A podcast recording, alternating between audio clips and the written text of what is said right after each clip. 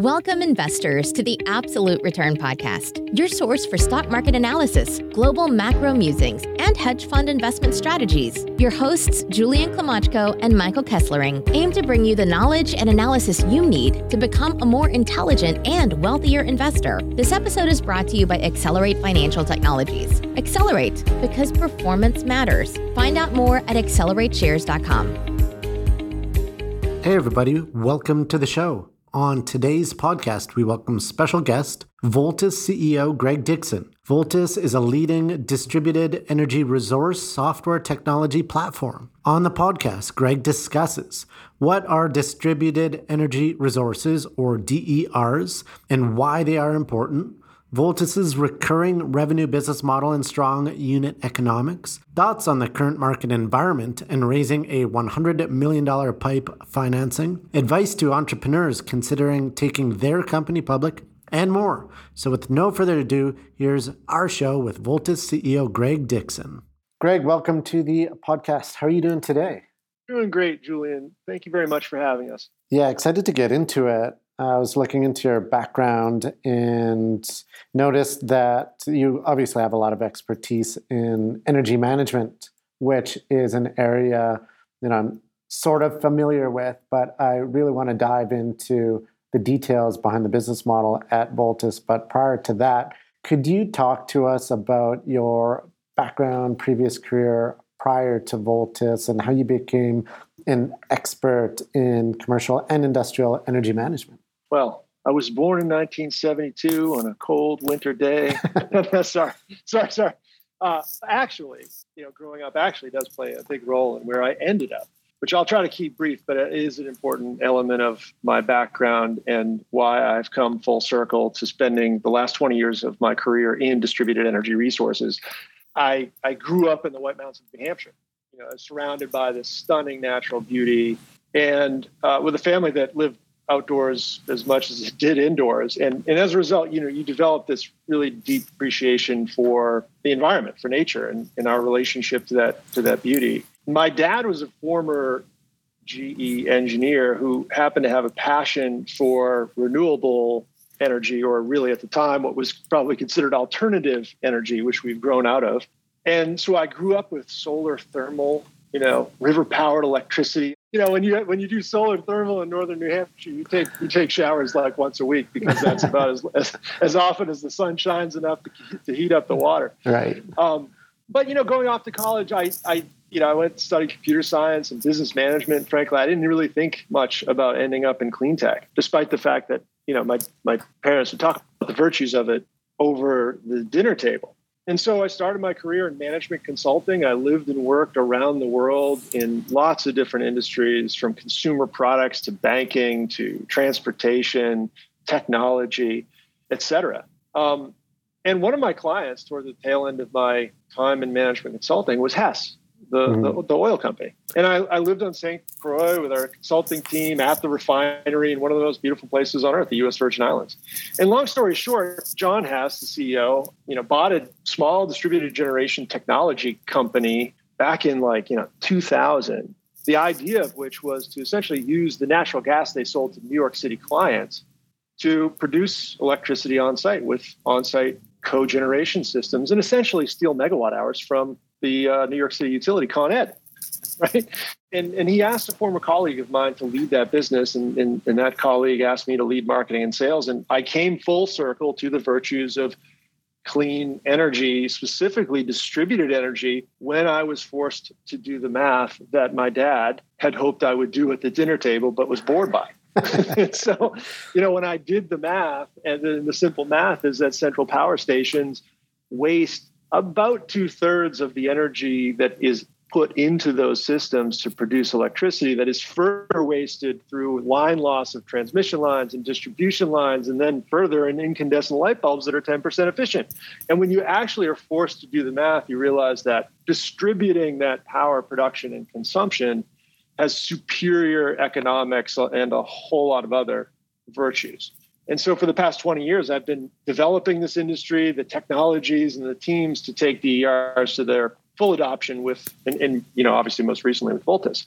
And you know, during those 20 years, I've worked and lived around the world working with some of the largest and most complex energy users and the largest electricity markets that have slowly but surely fully integrated and adopted DERs into their market construct. And here we are really at an inflection point that will transform electricity markets forever. So obviously that early experience with clean tech has rubbed off on you, and luckily it has improved significantly in effectiveness, efficiency, and adoption. Now, you mentioned the terminology distributed energy resources, or DERs, just so our listeners are aware. At the most basic level, what exactly are DERs? Sure.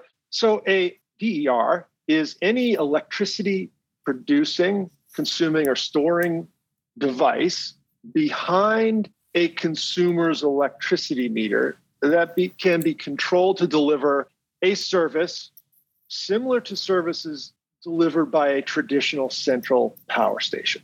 DERs are the most cost-effective, the most reliable, and in fact, the cleanest energy solution we can bring to market at scale to address a whole host of very big electricity grid challenges today. And these things, they lie in plain sight all around us. They take hundreds of forms. It could be an electric vehicle, a smart thermostat, a commercial building management system.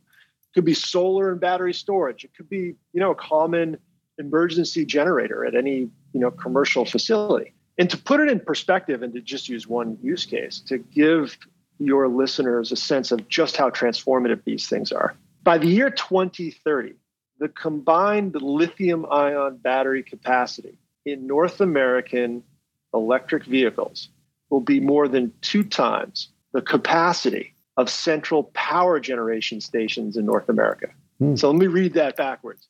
You take all the coal, the nukes, the gas plants, the hydro, all the central power stations in North America, and multiply their capacity by 2. That will amount to about 2 million megawatts lithium-ion battery capacity, which will exist in North American vehicles.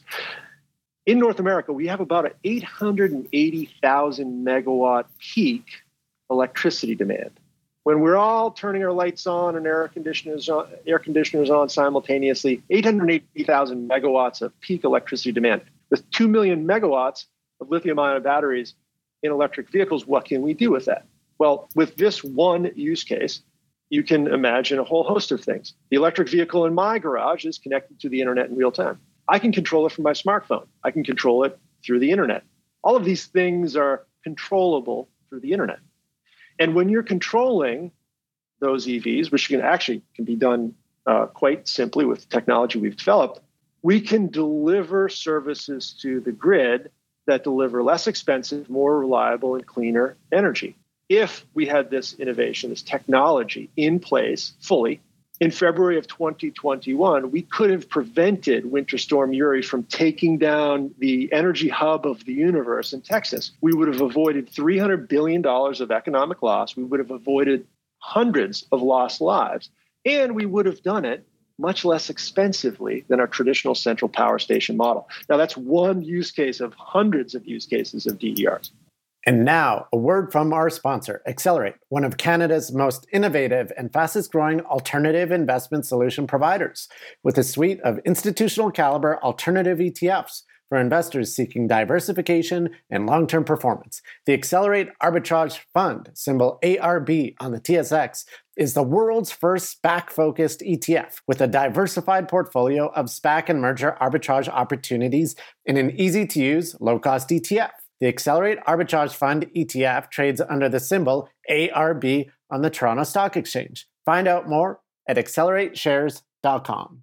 To get a better idea of some of the markets that you play in, as our listeners know, Julian and I are located in Calgary, Alberta. And prior to us starting to record, you mentioned that Alberta is a really strong market for you. Can you discuss what unique characteristics of the Alberta market result in this being such a strong market? Well, we love Alberta, of course, as I mentioned. I don't want to single out Alberta by saying it is particularly more valuable than others. In fact, every one of these electricity markets is extremely valuable and is desperate for the virtues and benefits of these DERs. It happens to be that Alberta is a little bit more progressive in adopting DERs into its market construct to deliver value to consumers. And so I'll describe it a little bit, but what I would preface it with is that by talking about Alberta, we're actually pointing out one of the big challenges that the Voltus software platform helps to address. Unfortunately, electricity markets are very balkanized. They're Byzantine, they're balkanized, they have these what are known as open access transmission tariffs. They're often like 5,000 pages long, and they're very, very complex. And that's no different with Alberta than it would be for the MISO market in the U.S. or the SPP, the Southwest Power Pool market in the U.S. And when you step back from that, and you think about if you're an engineer and you went to design our electricity grid, you wouldn't think to design 9 entirely separate U.S. and Canadian wholesale power markets. You wouldn't really think to have 3,300 Canadian and U.S. utilities, right? I mean, how many cell phone providers do we have? Well, you know, when a market matures, you might have 5 to 7 competitors fighting for a market. But we've created these regulated monopolies. We have these balkanized wholesale power markets. We have, you know, state and provincial public utility commissions. There's a tremendous amount of complexity in these markets, which is why we developed the technology we developed. It really abstracts that complexity and provides these customers, these owners of DERs, a unified platform to bring them into electricity markets that value them. And in Alberta is an interesting market in that it's known as an energy-only market. It essentially sends a price signal every day before the market and during the day of what it values every hour's megawatt hour at. It's a really, really, you know, an economist loves the Alberta market. And it's done a great job of essentially saying, look, we're not going to solve our electricity market needs by simply incentivizing more supply. Alberta is a great example of a system operator that says, look, our job is to ensure competitive prices and reliable delivery of electricity. And so their job is to manage supply and demand. Most grids traditionally have said, all right, when demand goes up, we don't control that. We don't control that part of the balance. We simply turn on more supply. So when there's more demand, we turn on more supply. What Alberta says is, yep, we do that, but we also provide an incentive for the consumers, the demand side of the equation, to choose to participate to reduce their consumption of electricity on the grid, and we will pay them exactly the same as we would a central power station that delivers more traditional services. Now, that's a beautiful thing because, A, it encourages more competition. It's not just competition from the supply side, but you have the demand side also competing for that megawatt hour to drive the price down. Second thing is it gets these consumers involved in the markets that they're purchasing a product in, and that reflects every other market that we would be accustomed to participating in, right? It's no different than the airline industry. We might overbook a flight, but then somebody comes on the PA and says, hey, for a few lucky people, we're going to pay you to not take this flight and go on a flight 3 hours from now. Who wants to do that? And a price signal is sent up. And instead of rolling out a new plane at the expense of everybody traveling, we have a few consumers that make a lot of money by staying behind while delivering efficient services for every passenger on that full plane. And that's what Alberta does for its electricity consumers. It allows the demand and the supply side to participate to create economic and reliable outcomes for its consumers. Now, I did want to dig into Voltus's business model, specifically, you know, how does this recurring revenue model work? In addition, if you could provide some insight into the contract backlog and future pipeline. Sure. So maybe I'll start. Would it be okay, Julian, if I just start with the overview of the business model, then I can jump into the numbers? Yes, definitely. That'd be great. Great. So because energy markets, electricity markets are so complex, we do like to use analogies. You know, Voltus is to electricity markets what Airbnb is to the real estate market. So as we've all come to, I think, appreciate about, you know, VRBO or Airbnb, that software platform connects hosts and visitors in a two-sided market to make better use of underutilized apartments and homes while providing extra cash for those apartment or homeowners, the hosts, and more choice and better economics for the visitors. And so similarly, with these DERs that we've been talking about and electricity markets, Voltus's software platform is managing that two-sided market, orchestrating and monetizing underutilized DERs for the owners of those DERs while delivering needed electricity supply to electricity markets that want less expensive, more reliable, and cleaner power through the aggregation of these resources. And so these DERs form virtual power plants that act like and are valued the same as central power stations when delivering the same services. So you may have a nuclear power plant that's 1,000 megawatts getting paid by the grid to deliver its services, and that's no different than 1,000 megawatts of DERs, except that it's not just one big power plant, it's maybe 1,000 small power plants that are aggregated to deliver the exact same services and are paid the exact same way.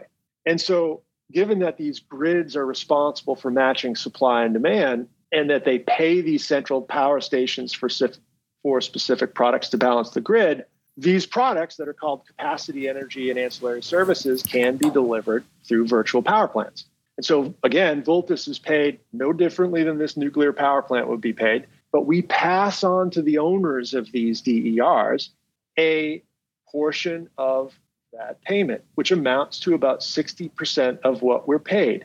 So where Airbnb takes about 15% of the transaction of that two-sided market, Voltus takes about 40%.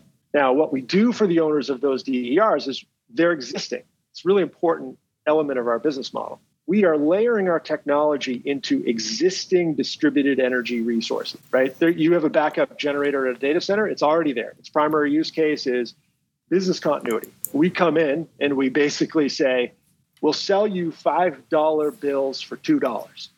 We will pay you to make use of that DER for somewhere between 20, 40, maybe 60 hours a year. We'll layer in our technology for free, no cost to you. There's never any risk. But you agree to allow us to dispatch and make use of that DER when we need to deliver these grid services. And for that, we will pay you every quarter cash. And that's where you get the notion of selling $5 bills for $2. For every $5 we collect from the grid, we pass on $3, 60% of that. So the $5 bills for $2, that's literally our business model. Now, as you might imagine, when you're selling $5 bills for $2, it's a growth machine. Right. And you have landed a significant number of customers, over 600, including Home Depot and Coca-Cola. I think it'll help to further understand the business if you could give an example of, one of these customers, exactly what you do for them and how do they benefit. Sure. Let's take a big box retailer. And let's say that big box retailer has 5,000 stores. They got stores all over the U.S. and Canada. Yeah. And so using that as an example, it has stores in every province and in every state, in every one of the 9 U.S. and Canadian wholesale power markets. It has stores in almost every one of the utilities. And it has invested in every type of DER. It has backup generation at stores to provide business continuity to keep the store operating during things like Winter Storm Uri. It has EV charging to attract the Ford F-150 Lightning shopper. It has solar plus storage. It has centrally controllable building management systems that can control lighting or air conditioning. Now, the primary use case for those, what we call DERs, is not to monetize them in these markets. It's for business continuity. Mm-hmm. Attracting shoppers, achieving sustainability goals, efficiently operating their stores. But those DERs have massive value to the grid. However, this big box retailer does not want to deal with an incredible amount of complexity controlling those DERs when the grids need them. Again, they would have to build an integration into every one of the U.S. and Canadian power markets. They'd have to build an integration into each of the utilities that might have certain grid services programs that pay them to use those DERs. And they don't have the technology to automate the control, the dispatch, the settlement of the performance of these DERs. What this big box retailer needs is full automation end to end from the machine, the internet addressable machine, whatever it is, that DER, through the electric meter, because that electric meter determines its delivery of its services to the grid, to the market itself, the integration into the Alberta electric system operator, using our example earlier, right to the money that ends up in their bank account in the form of a digital payment. Our platform does all of that for them. And what's important to note is, you know, they don't want the store manager running into the back room, flipping switches to do this stuff. So they want a single unified platform that does it all for them and monetizes this, gets the side gig value from the billions of dollars of investments they've made in these DERs, whose primary use case, again, is not to monetize them. But along comes Voltus, and we offer them a platform that can do this everywhere for any type of DER and for any product in those wholesale markets that those consumers can be paid to deliver services for. That definitely makes a lot of sense, and certainly you guys have had a lot of success with your DER business model. And with that, you did announce a going public transaction merging with SPAC, Broadscale acquisition. I was wondering, what are your thoughts on the current market environment? And you guys did raise a $100 million PIPE financing, which is certainly huge. You're not really seeing those too often these days, so great job on that. What sort of feedback have you received from investors? Well, we've received very positive feedback. I'll take this one step at a time to help, I think, listeners appreciate why a company like Voltus might SPAC. First, we're only 5 years old. And so a traditional IPO route for us would have been challenging, considering we just don't have much of a track record to go on. We would have been considered a pretty early company to take the traditional IPO route. When we started thinking about a SPAC, our trailing revenues of 2020 were something like $25 million. That's a really difficult company to IPO. 18 months ago, you could have SPAC'd a lemonade stand. Right? It's like, let's put together Michael, Julian, and Greg's lemonade stand. We'll put some sort of technology twist on it. We'll go SPAC it. Great idea. Yeah, great idea. Let's trademark it. Stampede's coming up. So, at that time, SPACs were really hot, and they play a really important role of accelerating to market innovative companies and technologies that might be early for an IPO or may need special capitalization to take it to the next level. We actually weren't seeking a SPAC. We had all the capital that we needed at the time. But we chose a SPAC to do two things. It was really offense and defense. One, we had built the technology, we built a team, we knew the total addressable market was an opportunity to win a world championship. We knew we would go public at some point. And so we wanted to play offense. We wanted as much capital on our balance sheet as possible to achieve a very big mission. And the second was just defense. When you looked at the market, you saw a lot of companies that were being SPAC'd that, certainly hindsight's 2020, you kind of knew many of those companies weren't going to make it, right? Yeah. And so we certainly didn't want to see an unworthy competitor end up with $200 million of cash on their balance sheet that could do damage to our growth plan. So it was offense and it was defense. Now, I think what you're seeing now is the shine is clearly off the SPAC market. That's clear. Mm. But what is also clear is that there's a flight to quality. And that's what you see with the $100 million PIPE. PIPE investors were like, the SPAC market is really challenged, is choppy right now, but this is a really high quality investment and we want to be part of its story. So I think that's what you see behind that. Investors, when they look at our business model, they love the quality of our business model. They love our past result. They love our future plans. And I think you'd be hard-pressed to find many SPAC companies that have accomplished that. So I think the headline is there's a flight to quality. It's a challenging market, but investors are savvy, and I think they see the quality.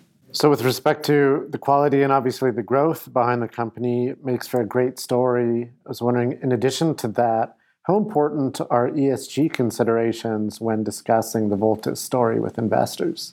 It's incredibly important, and it gives us an opportunity to tell a foundational element of our story. We love the notion of doing well by doing good. Mm. We fundamentally believe that the most profitable outcome is the most probable outcome. Our business model is squarely in the bullseye of reduce, reuse, recycle. We are enabling existing assets that lie fallow the vast majority of the time to deliver a service that puts no more carbon into the atmosphere. It actually prevents us from putting more carbon into the atmosphere. Going back to the EV example, we drive our cars on average 4% of the hours of the year. So that lithium-ion battery is charged up and deliver grid services. Its primary use case has nothing to do with, delivering grid services. It's for transportation. Yet it has a massive amount of value that we can deliver and a huge ESG benefit that goes along with that. We avoid the need to build central power plants. We avoid the need to dispatch traditionally fossil-fueled peaking power plants. If anybody's ever stood on a tarmac at an airport, you can experience the fumes coming off of a jet engine. Well, that's traditionally what we use for peaking power. Voltus and DERs really eliminate the need for any of that. And so it's a pure ESG play. But what we make very clear to investors is this is an amazing investment. We require no subsidies. We have no supply chain risk. We're making use of resources that are in the ground today. And we have negative working capital. We're paid by our grid operator customers before we incur our cost of goods sold, which is the payment to the DER owners that we enable our technology with. It's super capital light. The market is massive. And we think it's a skeleton key to a whole lot more energy management value that is also squarely in the bullseye of ESG investor needs. This podcast is brought to you by Accelerate, one of Canada's leading alternative investment solution providers. Do you want to hedge your investment portfolio and protect your nest egg from significant drawdowns? Look no further than the Accelerate Absolute Return Hedge Fund, a long-short equity ETF that trades under the ticker symbol HEDGE, HDGE, on the TSX. Hedge, your uncorrelated portfolio diversifier. Find out more at accelerateshares.com. When you were talking about your decision to go public via SPAC versus a traditional IPO, you mentioned, being a pretty early stage company.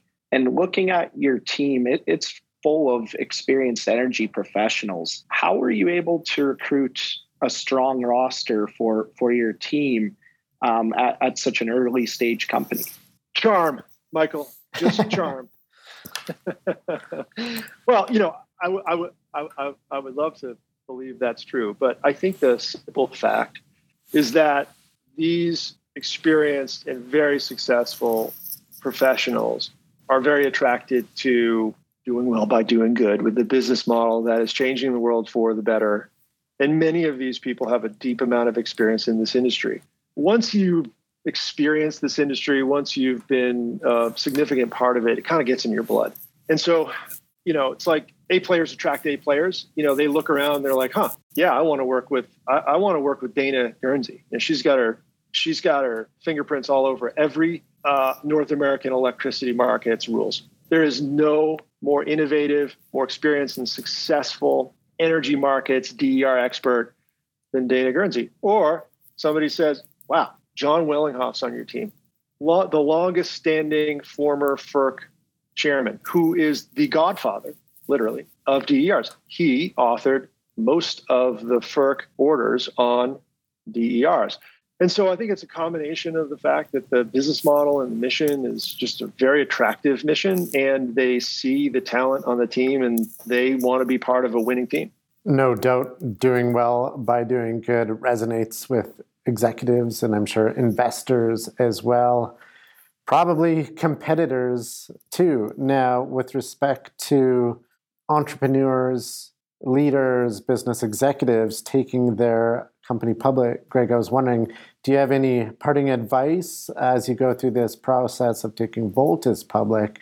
Any advice for those considering taking their private company to the public markets? Be careful what you wish for. It may come true. Being a public company, and this is my, this is my second go round as a public company officer. It is a double-edged sword. I don't like being a private company is. When you're a public company, you have to be ready. You have to appreciate the scrutiny that goes along with that. And I think what most people shy away from is that exact pressure. Our business model benefits a tremendous amount from public scrutiny because when you examine what it is we're doing, you pretty quickly learn that this is a business model, this is an innovation, a technology that needs to be further and further integrated into these markets in ways that allows it to fully flourish, to be fully adopted by consumers.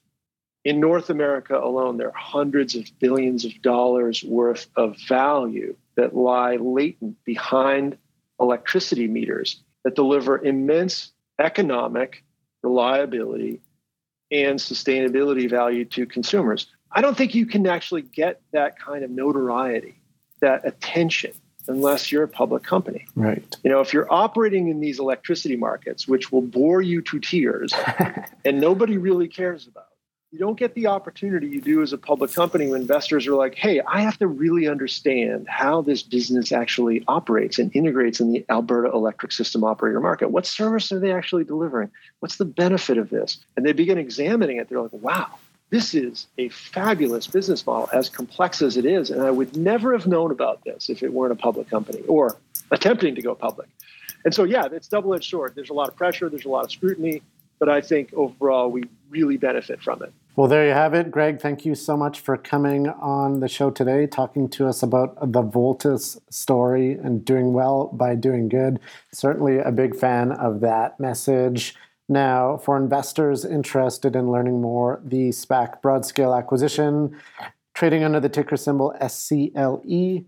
Then once the business combination completes, the new ticker symbol for Voltus will be VLTS. Wishing you the best of luck, Greg, and we'll be watching to see how the story unfolds. Thanks, Michael. Thanks, Julian. Really appreciate it. Take care. All right, you as well. Thank you. Thanks for tuning in to the Absolute Return Podcast. This episode was brought to you by Accelerate Financial Technologies. Accelerate, because performance matters. Find out more at accelerateshares.com. The views expressed in this podcast are the personal views of the participants and do not reflect the views of Accelerate. No aspect of this podcast constitutes investment, legal, or tax advice. Opinions expressed in this podcast should not be viewed as a recommendation or solicitation of an offer to buy or sell any securities or investment strategies. The information and opinions in this podcast are based on current market conditions and may fluctuate and change in the future. No representation or warranty, expressed or implied, is made on behalf of Accelerate as to the accuracy or completeness of the information contained in this podcast. Accelerate does not accept any liability for any direct, indirect, or consequential loss or damage suffered by any person as a result of relying on all or any part of this podcast, and any liability is expressly disclaimed.